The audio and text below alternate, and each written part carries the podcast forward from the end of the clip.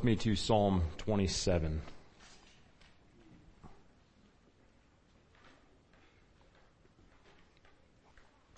Psalm 27. The Lord is my light and my salvation. Whom shall I fear? The Lord is the stronghold of my life. Of whom shall I be afraid? When evildoers assail me to eat up my flesh, my adversaries and foes, it is they who stumble and fall.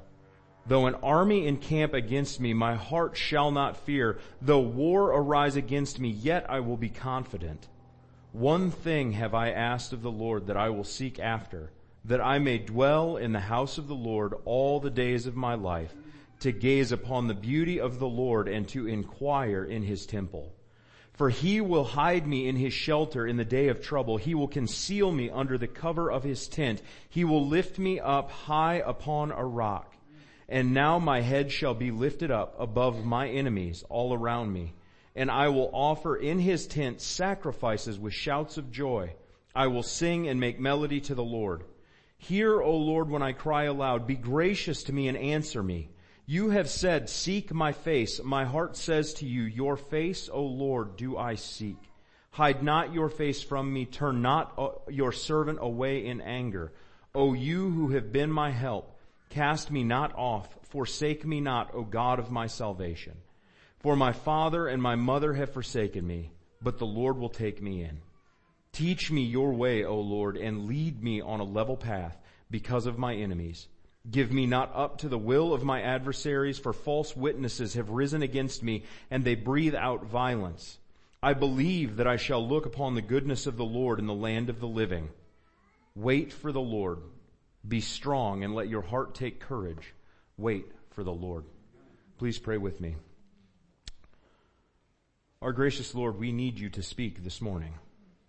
We need you to speak through your word by the power of your Holy Spirit. We are sinful men and women and we stand before you utterly unable, Lord, to even comprehend the words that you have given us. So please intervene Enter now, Lord, and graciously work in our hearts that we may hear and that we may obey all that you have revealed to us concerning life and godliness. And may your Holy Son be glorified in our midst. In Christ's name we pray. Amen. Our text this afternoon is Psalm 27. But before we start working through the Psalm, there are just a couple things that we need to keep in mind about the book of Psalms to begin with. First, the context of the Psalm. Now I missed it in my reading, but what is the first thing that comes in Psalm 27? It is not the Lord is, the Lord is my light. It is of David. Now the superscriptions are spirit inspired. Those are the word of God as well. This is not a throwaway phrase, but it communicates that this psalm was written by the anointed king of Israel at a certain point in his life. Now David was a shepherd. He was the youngest son of Jesse. David was anointed as the king of Israel by the prophet Samuel. You'll remember that God declared that David was a man after God's own heart. Saul was a king like the kings of the nations. David was a king after God's own heart. And so two important things for us to remember. First, David was a man after God's own heart. Just tuck that away because we're going to come back to that. Second, David was the anointed king of Israel. Now what does that mean? It means that if you are to oppose or to attack the king of Israel, it is God's anointed that you are attacking, which means you are attacking the very plans and purposes of God himself. To wage war against the anointed king is to oppose God's rule and reign. And so we have to ask the question, well, when did David write this psalm? We're not given that information. David did not author this as Psalm 27. David just wrote this psalm and it was compiled at a later point. We believe by Ezra. The historical information that, that the compiler of the book of Psalms gives us prior to this comes if you turn back to Psalm 3. That's the first reference. Look at the superscription there a psalm of David when he fled from Absalom, his son. So you have Absalom opposing the rule and reign of, of God, opposing the rule and reign of David, and you have David penning this psalm. Then turn over to Psalm 7. a Shiggaion of David, which he sang to the Lord concerning the words of Cush, Cush, a Benjaminite. Saul was the king right before David. Saul tried to eradicate David because David was the rightfully anointed king. What tribe did Saul come from? Benjamin. So the, the idea, we don't have any historical information regarding Cush, but the fact that Cush is a Benjaminite tells you that Cush was probably also opposing the rule and reign of David. So the, the historical information we have so far. The next one, turn over to Psalm 18. Psalm 18. To the choir master, a psalm of David, the servant of the Lord, who addressed the words of this song to the Lord on the day when the Lord delivered him from the hand of all his enemies and from the hand of Saul. And then David said, that's how the, the, the, the compiler is setting us up. Psalm is compiled into five books. Those five books tell a story for Israel coming out of exile. The first book, which is the book that Psalm 27 in, is the story of David's arise to kingship as all of those who were opposing that were put down by the Lord. If you, if you see the structure of the book of Psalms, you'll, you'll see that. And so we have Psalm 3, Psalm 7, Psalm 18, all setting Psalm 27 in the context of opposition to David's reign. But it's not just any opposition, right? Because what did Absalom represent? What did Saul represent? They both represented someone who had control of the state, who was trying to wield the power of the state against David himself. It's one thing if you think about man versus man, but if you think about yourself versus an, an entire nation, think about the odds, right? Think about the fear and trembling that you would be filled with if you yourself were in David's shoes. And so that's the, the context that we're going to place Psalm 27 in. So as we think about Psalm 27, there are three contexts that we have to, to keep in mind, and I'll, I'll bring these back as, as we go through. First is the context of the original Psalm. Second is the context of the Jews in exile to whom the book of Psalms was given as a whole book. And then third is how does this psalm fit into the overarching storyline of God bringing all things to fulfillment in Jesus Christ? And so we're going to keep these three things in mind as we come to our text. So our first point this morning is David's confidence. David's confidence. Look at verses 1 through 3. David writes, The Lord is my light and my salvation. Whom shall I fear? The Lord is the stronghold of my life. Of whom shall I be afraid? When evildoers assail me to eat up my flesh, when adversaries and foes, it is they who stumble and fall. Though an army encamp against me, my heart shall not fear. Though war arise against me, yet I will be confident.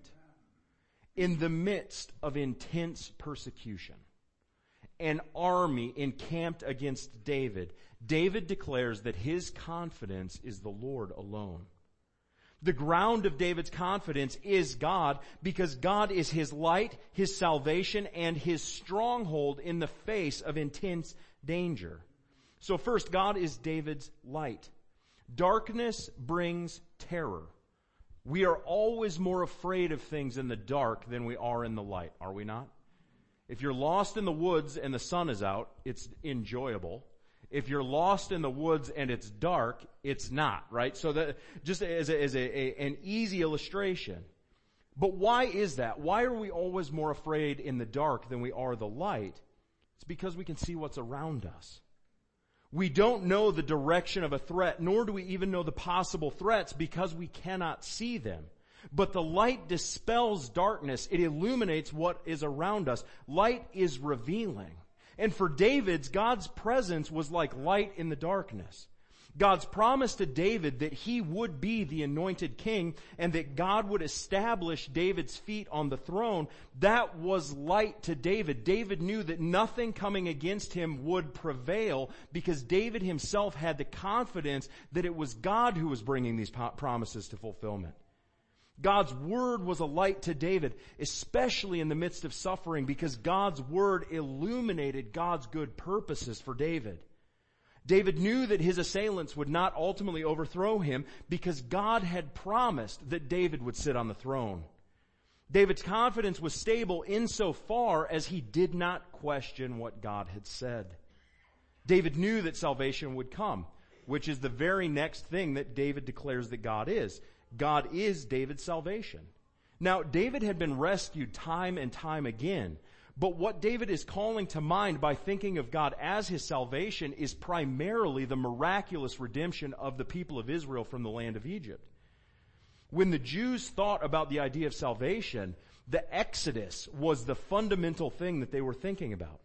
Israel had been enslaved by the mightiest, mightiest nation on earth for 400 years. By Egypt, Egypt was the international superpower of the day. They had the most fertile land, they had the best technology, they had the most people. Israel, or Egypt seemed impregnable. And Israel was enslaved there for 400 years. But God demonstrated His omnipotent power by bringing Egypt to their knees through the words of a stutterer named Moses and ten plagues. God redeemed Israel from Egypt. He freed them from their bondage and he established them as a new nation in the land flowing with milk and honey.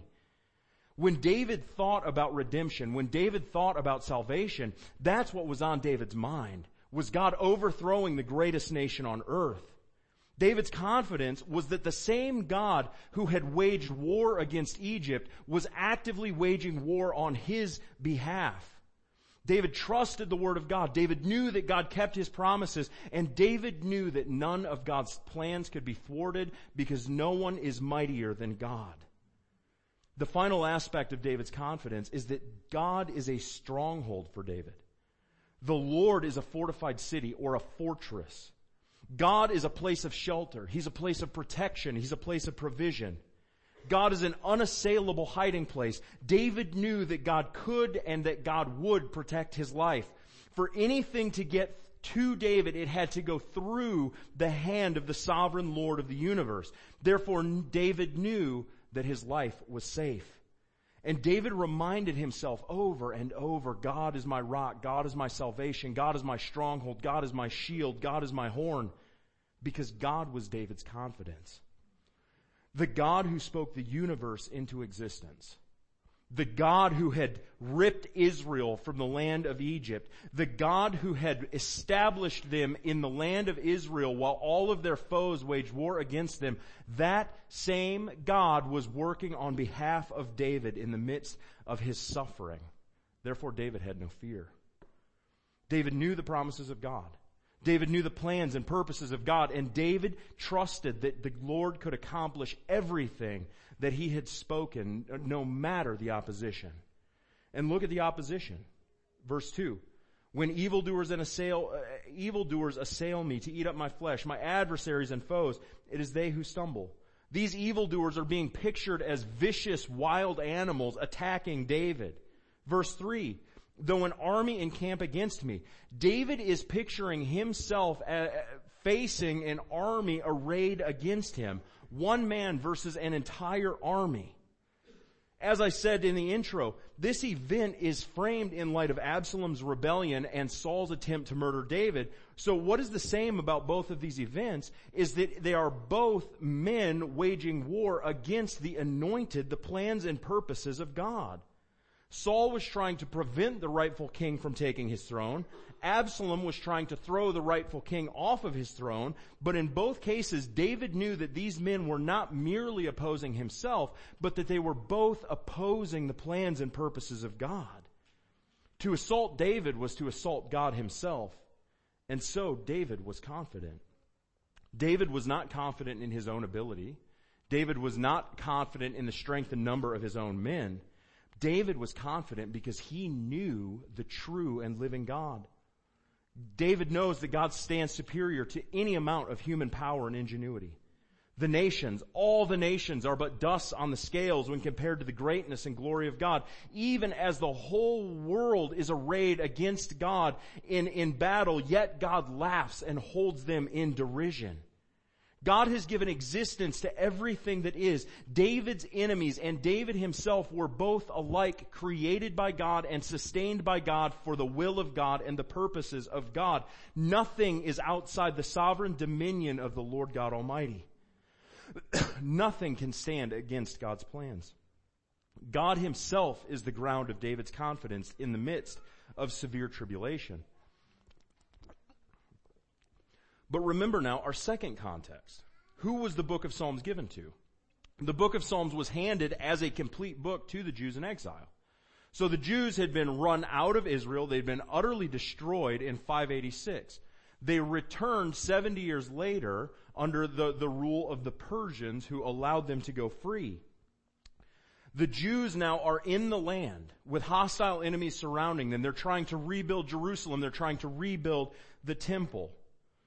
And as the Psalms were compiled in book one, highlighting the suffering of David as the man after God's own heart, this then serves as an example for the Jews in exile in how do we suffer well? We are trying to establish Jerusalem. We are trying to establish the temple. Ezra is ministering in our midst. Nehemiah is leading us. How do we think about ourselves? God's promises have been broken by us, right? God promised blessings for obedience and cursings for disobedience. We were disobeyed. Therefore, we have tasted the curse of the covenant. Are God's promises still good for us? Is God still there? certainty about, must have abounded. But the Israelites were acting in obedience to the word of God, trusting in the grace of God, hoping in the promise of God. And here, in Psalm 27, they see an example of what it means to suffer like the man after God's own heart. This psalm would have urged them to remember the God who promised that David would have a son and a throne forever. Even as David was not sitting on the throne in their midst, they knew that God was going to send them a son from the line of David. This psalm would have encouraged them to remember the God of the Exodus who can conquer nations. This psalm would have served as an exhortation for the people of God to put their confidence in God and to trust in God as they labored faithfully, not knowing what tomorrow would bring. Against all odds, God had brought them back to the land of promise. Against all odds, God was restoring them as a people. Against all odds, they were rebuilding their capital city and their temple. And so the exhortation was this. Put your confidence in God, do what God has called you to do, and wait for the Lord to act. Brothers and sisters, the same exhortation is for us today too. That we put our confidence in God, that we do what God has called us to do, and that we wait for the Lord to act as we, as we as Christians suffer, as we as Christians face trials and tribulations, we are commanded just like David to put our confidence, to put our trust in the God who is working in our midst. And we know that if God is behind us, all the resources of heaven are behind us. But how do we know if God is behind us? Are we striving for obedience? Are we striving to walk in accordance with the will of God? And what is the, the first commandment, right? That you would repent of your sins and that you would believe in Christ.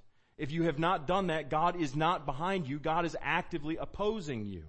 We must trust in the promise of Christ. But Christians, as we seek to live faithfully in the Christian life, we must abide in Christ by letting the Word of God abide in us. God does not bless any whim that we feel. And blessing does not look like health, wealth, and prosperity. Blessing looks like joy and satisfaction in Christ. Blessing looks like even though hell come against you, you can say, in the Lord do I trust, and in Him do I find joy and satisfaction. It is imperative that we understand this. That God blesses obedience to His Word. But think about the life of David, right? Was David always obedient? No. Bathsheba, that whole incident. God was not working on David's behalf. God was not blessing his union with Bathsheba. In fact, through the prophet Nathan, God was explicitly opposing that union. And God brought judgment against David for that union. So even as God's anointed, when David walked outside the will of God, God opposed him. But brothers and sisters, we can trust that God is going to bring us back. God didn't throw David off the temple and end it. God called him to repentance and then he gave David the grace to repent. Similarly, Christian, we need that same grace day in and day out because we are never outside of or above sinning. We are sinful men always desperately in need of grace and the call is the same. Repent of your sins and trust in Jesus Christ. And the question is always the same. Are you repenting of your sins and are you trusting in Jesus Christ? That is what it looks like to make the Lord God your confidence. Because even as David had made uh, the, the Lord his confidence, David still had not seen how his sins were going to be forgiven. We live on the other side of that. We have seen the Son of God crushed on our behalf. We can look back and say, God is for us, right? We know that God is for us because God gave His only Son for us. How can we question His goodness? So hope in God, repent of our sins. As we struggle, as we fail, we must put our confidence and our trust in God's saving ability alone. David had made the Lord his confidence. And that's evidenced, yes, in David's strength and in David's faith, but that's also evidenced in the fact that David repents and returns to the Lord when he goes the wrong way. But look next. So David's confidence is the Lord. But look at David's petitions. There are two, two petitions in this psalm, two prayers. We're going to look at the first one first, obviously, verse 4.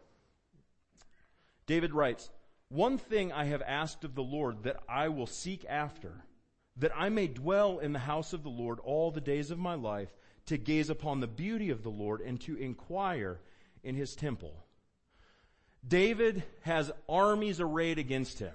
In the case of Absalom, David has fled the city and Absalom has control, right? Things are not looking good. What does David pray for? Lord, kill Absalom? No. Lord, deliver me from the hands of Saul? He does pray that. But is that the first thing on his mind? The first thing on his mind is, Lord, give me that I may dwell in your house, that I may gaze upon your beauty, that I may inquire in the temple. Here again we see the man after God's own heart. And what does that heart yearn for? The man after God, God's own heart, his heart yearns to know God. Just as David's confidence drew from the Word of God, particularly surrounding the Exodus, so David's petition echoes Moses' petition, who was another man after God's own heart from Exodus 33. In Exodus 32, you have Aaron create the golden calf, and the Israelites bow down and worship. This is an act of direct disobedience to the second commandment where, which God has just delivered to them. Because of this, in Exodus 33, the Lord threatens to destroy the Israelites for their rebellion. But Moses intercedes on behalf of the people and the Lord relents. At the end of Exodus 33, Moses asks the Lord to show me your glory. Moses is in direct communication with God. Moses has just bent God's ear to save the Israelites. Think about what, what would you ask for at that point? Moses could have requested anything. But what does Moses request? Show me your glory. And the Lord honors that request. The Lord honors that request. The Lord tells Moses that I will pass by and I will declare my name, but Moses cannot see my face because no one can see God and live. And then in Exodus 34, the Lord fulfills this promise. Listen as I read. The Lord descended in a cloud and stood with him there and proclaimed the name of the Lord. The Lord passed before him and proclaimed, the Lord, the Lord, a God great, merciful and gracious, slow to anger and abounding in steadfast love and faithfulness keeping steadfast love for thousands, forgiving iniquity and transgression and sin, but who will by no means clear the guilty, visiting the iniquity of the fathers on the children and the children's children to the third and fourth generation. And Moses quickly bowed his head toward the earth and worshiped. Moses beheld the glory of God on Mount Sinai and it humbled him. It brought him to worship. The glory of God transformed Moses into that image. During David's lifetime, the glory of God dwelt in the temple. It dwelt in the tabernacle, which was the, house of the Lord, the tent of the Lord, or the meeting place of the Lord. David employs all of these phrases to speak about the same reality. The tabernacle is where the presence of God resided and where God's people came to behold the beauty of the glory of God. In the midst of horrible persecution, David's petition is to behold the beauty of God. That is to know God, to see His glory, to inquire, to converse with Him. David wants to know God. David wants intimacy with God. And again, here we have David held forth as an example for the Israelites in the exile and for us as well. Our priorities are revealed in the midst of suffering. It's revealed what we truly want. Our desires are, are, are made known before our very eyes. And David's heart reveals that in the midst of intense persecution, David wants the Lord alone. David wants to experience God's presence, to, to hear the declaration of God's name, to consider God's steadfast love and enduring faithfulness. David does not mainly pray for relief, but David prays that through suffering he will know God. Suff- suffering is not simply alleviated by the resolution of the current problem, because we all live in a sin-cursed world. So we're going to go from problem to problem to problem to problem, aren't we? There's, there's no final deliverance from our suffering in this life. All of life is marked by suffering because we live in a sin cursed world. So we all ought to live with some sense of expectation that suffering is on our heels. Our whole life is suffering unto suffering. But our hope and joy is that knowing the Lord our God, the creator of the heavens of the universe, that we get to experience joy and fellowship in His presence and that He will bring forth for us an eternity of fruitfulness and He will wipe away every tear. David doesn't merely pray for deliverance. David prays to know God. And this knowledge immediately brings David face to face with his own sinfulness. Which is why David follows this petition with a plea for grace. Look at verses 7 through 9. Hear, O Lord, when I cry aloud, be gracious to me and answer me. Why would David say that?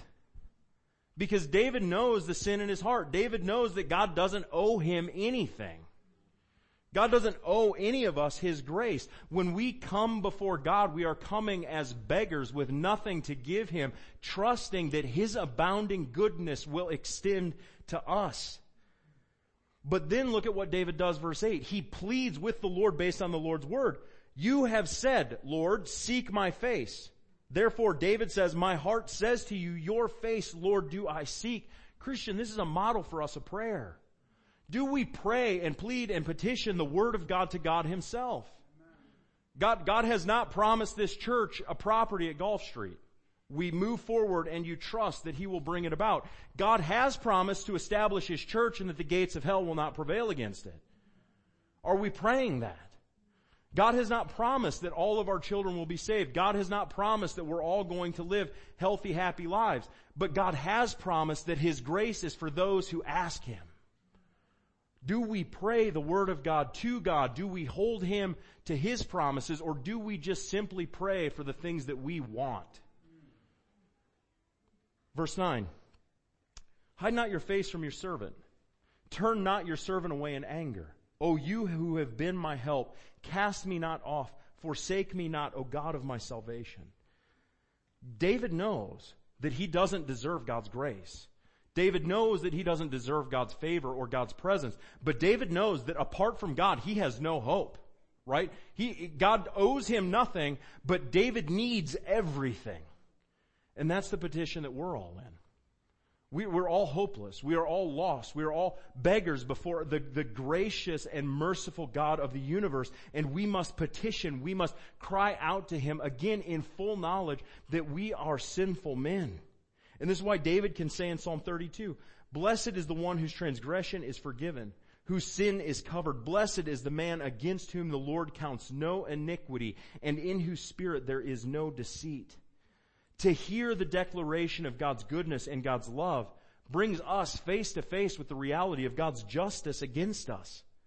You see, God is, is not just a bunch of parts, a bunch of pieces that we can sort of separate out and pick and choose what we want.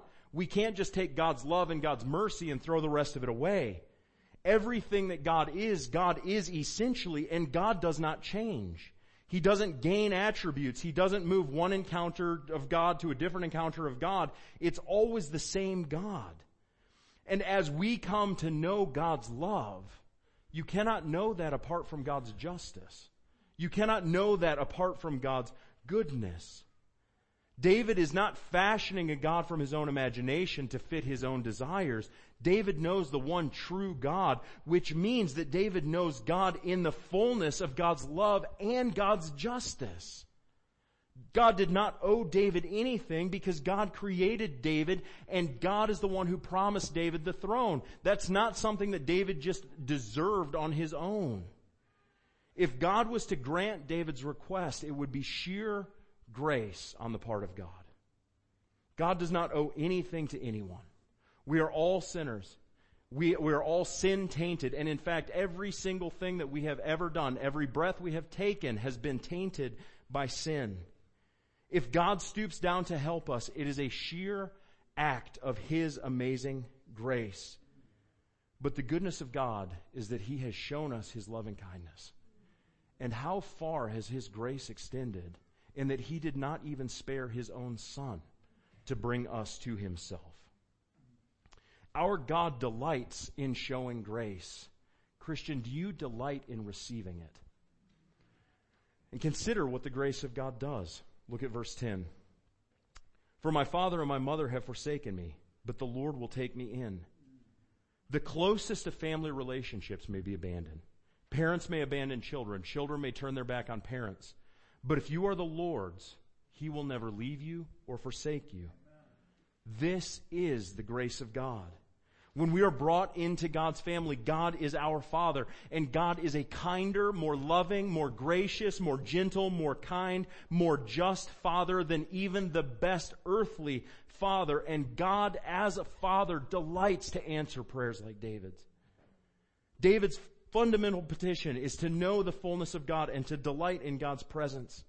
David is not just praying for the gift, but he's praying for the giver.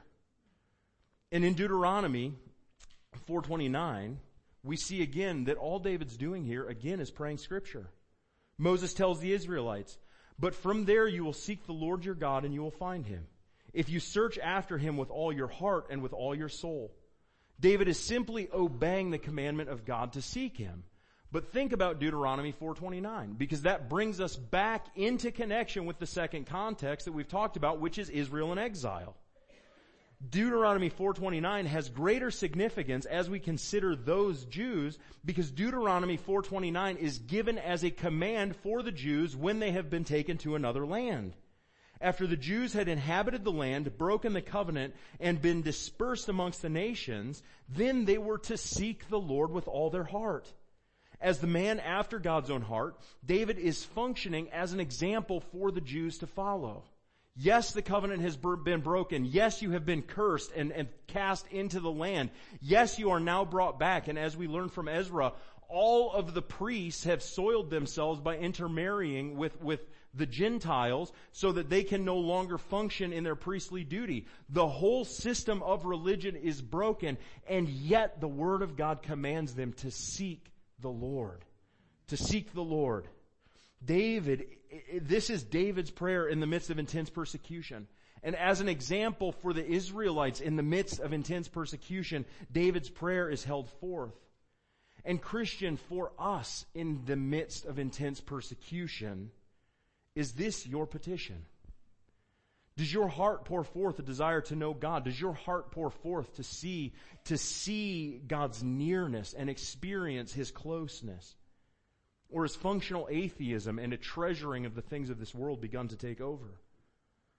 Are you concerned with the grace and glory of God or are you more concerned with your own personal comfort and satisfaction?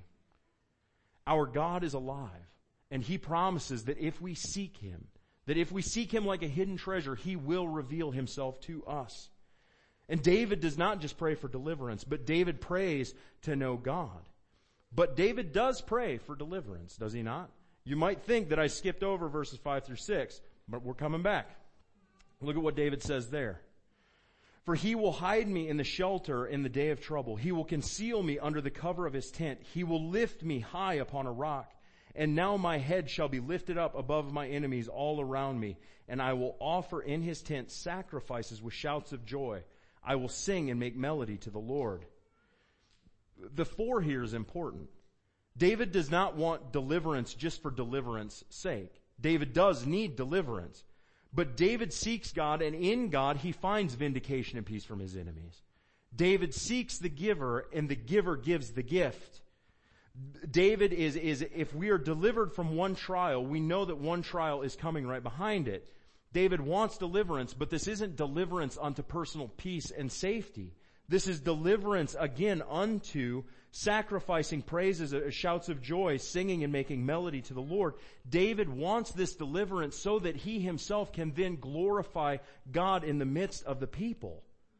David's first petition is to know God, to bring glory to God. And David's seeking of, uh, seeking of deliverance is not just for himself, but David's seeking of deliverance is that he will see the plans and purposes of God established. And this serves as a model for us. And so first, David prays to know God. But second, David prays to know God's ways. Look at verses 11 and 12. Teach me your way, O Lord and lead me on a level path because of my enemies. Give me not up to the will of my adversaries, for false witnesses have risen against me, and they breathe out violence. Think about Moses on Sinai one more time. Moses ascended the mountain, the glory of God shined upon Moses, and what happened to him? What happened to his face? Shined like the sun. Moses beheld the glory of God, and then Moses himself reflected that glory. This is David's prayer. Lord, show me yourself. Reflect your goodness and your grace upon me. And then here, teach me your ways so that I may reflect that glory in my lifestyle. The reflection of the glory of God is our obedience to the will of God, or to say it differently, to follow God's ways. To know God is to know that we are not like God. God is righteous, we are sinful. God is holy, we are stained. But to truly know God is that we would desire to be like Him. When you behold something beautiful, you want that thing. You want that thing to be a part of you. We want to in some way inhabit beauty. The only way that we can do that is by being united to the only one who is truly beautiful, which is God Himself. And that beauty is not in the external of appearance or, or the external of the flesh, but it's of the heart. That we would reflect the fruit of the Spirit. That is David's experience. That is David's prayer. David wants to know God and David wants to be like God in showing steadfast love, in showing faithfulness, in showing grace. And notice here in verse 12, David's desire is framed against the desire of the wicked. Give me not up to the will of my adversaries, for false witnesses have risen against me and they breathe out violence. David does not desire to return evil for evil. David does not use this as an opportunity to justify even his own bad behavior. Instead, David's prayer is that God will reveal the path of truth and righteousness to him in the midst of suffering and people sinning against him. Because David wants to know God and David wants to be like God. Now, think with me one more time about the situation that the Jews were in during exile. They were suffering. They were oppressed by the people around them. Just read Ezra and Nehemiah and you'll see this, this, the, the oppression.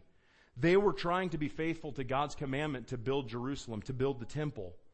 What should they have given attention to? Should they labor to exercise vengeance against their oppressors? Should they labor in prayer for weapons of war and for chariots so that they can go to battle? Should they give themselves to another nation? Maybe if they would just petition Egypt, they could get some help. But David's example points them to the fact that for the man after God's own heart, nothing is more important than knowing and obeying God himself. David's example tells us, let persecution come. Let suffering come, let sorrow come, but give me the Lord God Almighty and all will be well. David shows us how God's people pray and what God's people desire even in the midst of suffering and tribulation. David's confidence is in the Lord alone and David's petition is to know God and to know his ways. And David has confidence that he will receive his reward. This is point three. David's reward is God himself. Look at verse 13. David writes, I believe that I shall look upon the goodness of the Lord in the land of the living. An army is encamped against David. Evil men are spewing out lies and trying to destroy him. David is small in number. David is, is not the, the one who is ultimately in charge of the situation. And yet David has confidence that he will look upon the goodness of the Lord in the land of the living because God has promised that David will be the king. David's confidence is in the Lord. David's prayer is to the Lord and to know the Lord. And David's trust, David's reward is that God is faithful to give what he promises. Proverbs chapter 2 begins this way. My son, if you receive my words and treasure up my commandments with you, making your ear attentive to wisdom and inclining your heart to understanding. Yes, if you call out for insight and raise your voice for understanding, if you seek it like silver and search for it as for hidden treasures, then you will understand the fear of the Lord and find the knowledge of God.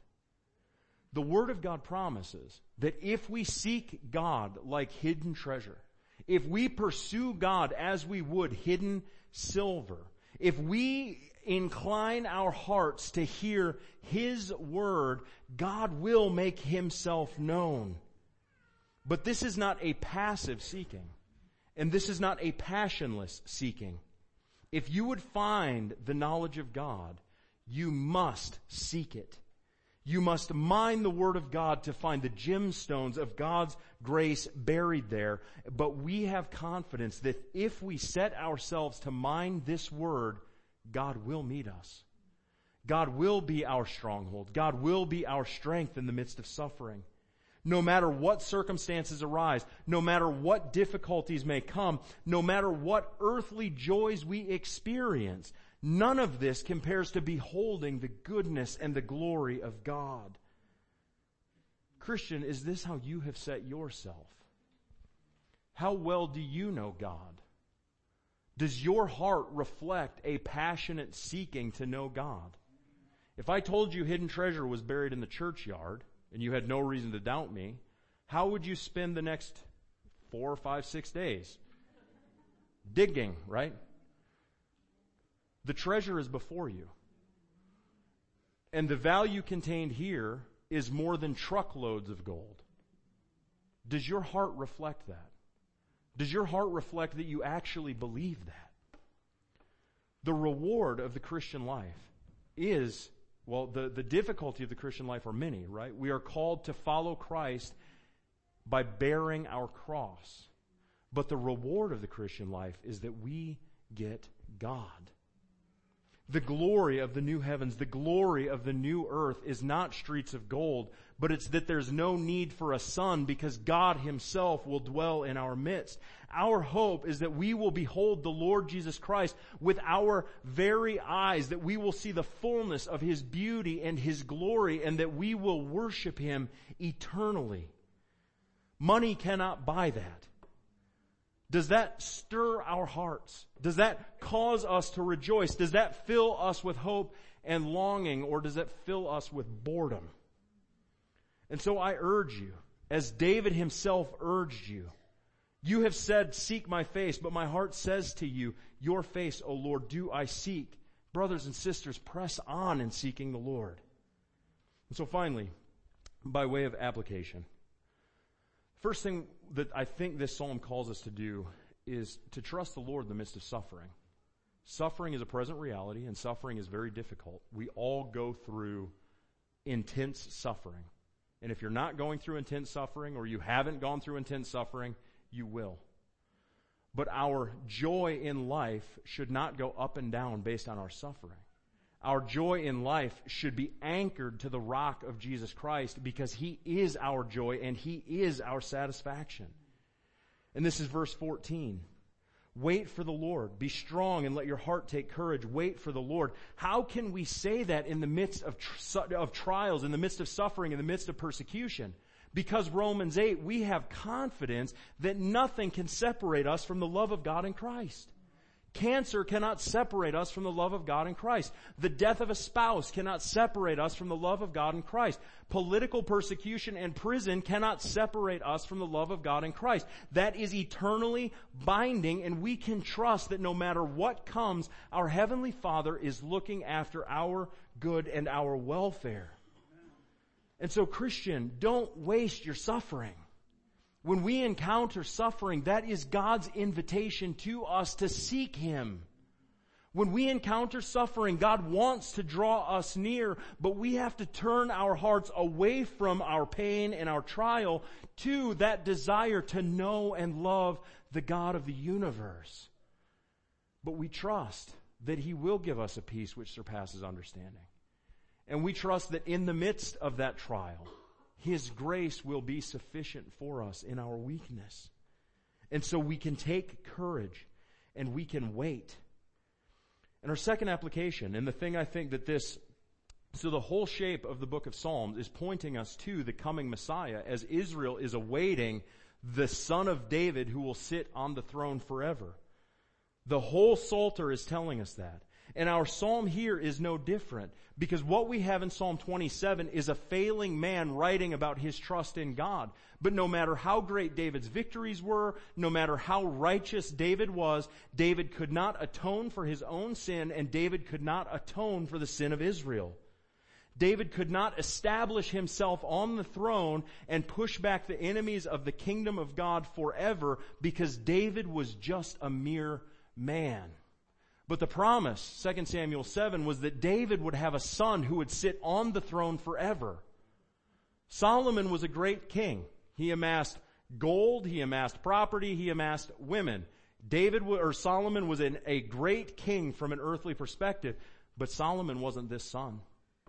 None of the sons that followed Solomon were this son. Israel was still awaiting the one who was to come, the true seed of David, the one who would sit on God's eternal throne forever and ever, the one through whom the kingdom of God would be established and the gates of hell should not prevail.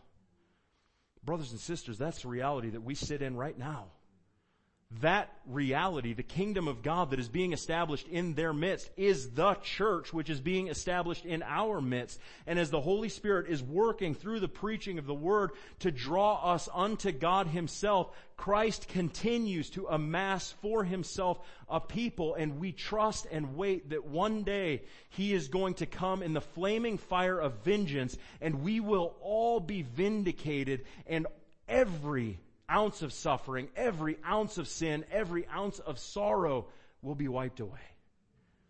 David couldn't do that. But that's what the Jews were hoping for.